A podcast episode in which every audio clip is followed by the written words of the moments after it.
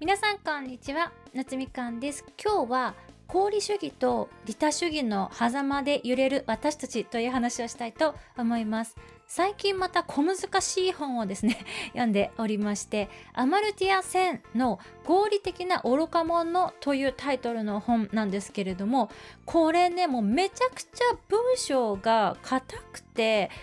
もう難しくて用語もね難解で読みづらいので決しておすすめはしません。本自体はおすすめしないんですけれどもこの本の中で線が言ってることはとても大切だと思うので簡単にね要約させていただきますと合理的な愚か者っていうのはこのアマルティア・センっていうね経済学者なんですけれども彼が従来の経済学に対してこう疑問を投げかけるために用いた造語なんですよね。で経済学で考えられている合理的な人間っていうのは道徳心とか倫理観が完全にこう無視されてて社会的に見ればバカなんじゃないっていうこう線のね皮肉が込められている言葉なんですね。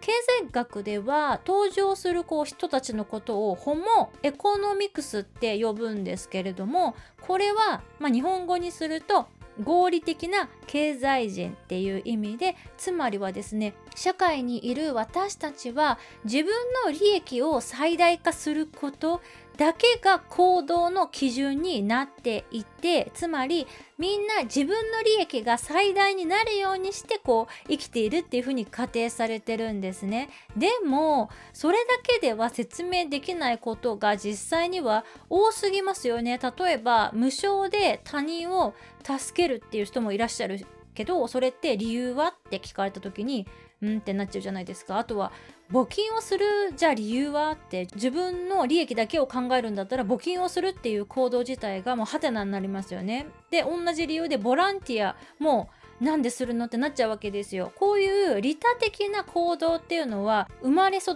た私たちのこの環境によって価値観が変わるんですよね。なのでこの一括りにホモエコノミクスってするのにはすごい限界があるわけですよ。なので線はこれまでの経済理論ではそんなねこう合理的な栄光を着飾った愚か者に占領され続けてきたわけですよ。で人の行動を理解するためにはもっとこう複雑なね構造を理解するってことが必要なんだっていうふうに考えていらっしゃってでその流れで合理的な愚か者っていう言葉が登場したんですね。で線は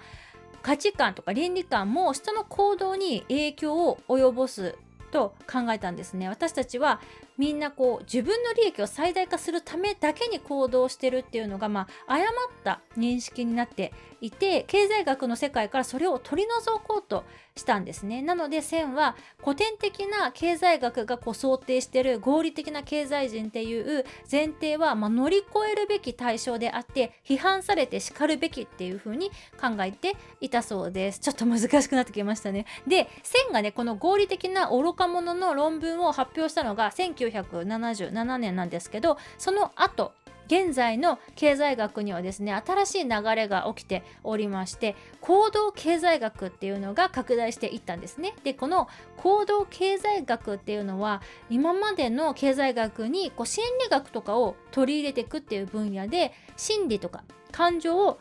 経済学の理論に応用することを目指してるわけです。でこの行動経済学ではですね線が批判してるホモエコノミクスとは全然違う寄付もするしボランティアもするしで